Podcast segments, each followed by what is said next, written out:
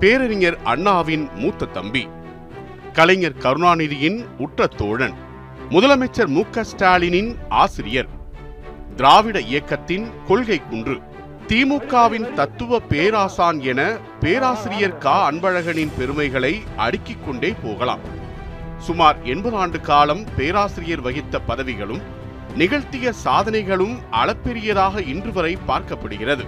திமுகவின் வழிகாட்டியான பேராசிரியர் அன்பழகனின் நூற்றாண்டு தொடக்க விழாவாக அவரின் மார்பளவு சிலையை சென்னை நந்தனத்தில் உள்ள ஒருங்கிணைந்த நிதித்துறை வளாகத்தில் திறந்து வைத்து பெருமைப்படுத்துகிறது முதலமைச்சர் மு ஸ்டாலின் தலைமையிலான தமிழ்நாடு அரசு.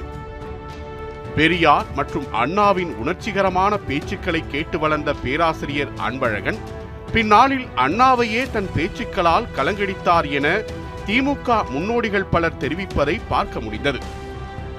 ஆயிரத்து தொள்ளாயிரத்து நாற்பத்தி இரண்டாம் ஆண்டு திருவாரூரில் இஸ்லாமிய அமைப்பு சார்பில் பேரறிஞர் அண்ணா தலைமையில் நடைபெற்ற மாநாடுதான் பேராசிரியருக்கும் கருணாநிதிக்குமான முதல் சந்திப்பாக அமைந்தது. அன்று கிடைக்கத் தொடங்கிய இவர்களது கொள்கை பயணம் அன்பு பயணமாக சேர்ந்தே பயணித்தது.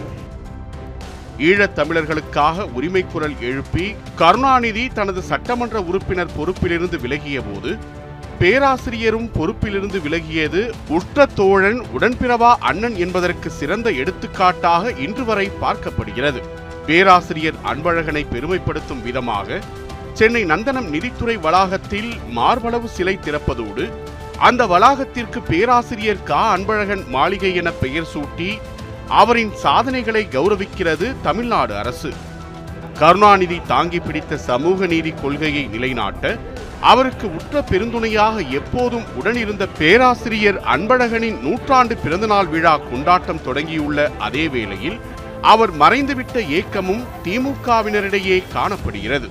கருணாநிதியும் அன்பழகனும் விரும்பிய திராவிட கொள்கை வழியில் தொடர்ந்து பயணிப்பதற்கான உறுதியை வழங்கியிருக்கிறார் முதலமைச்சர் மு ஸ்டாலின். மூத்த செய்தியாளர் விக்னேஷ் நியூஸ் செவன் தமிழ் சென்னை.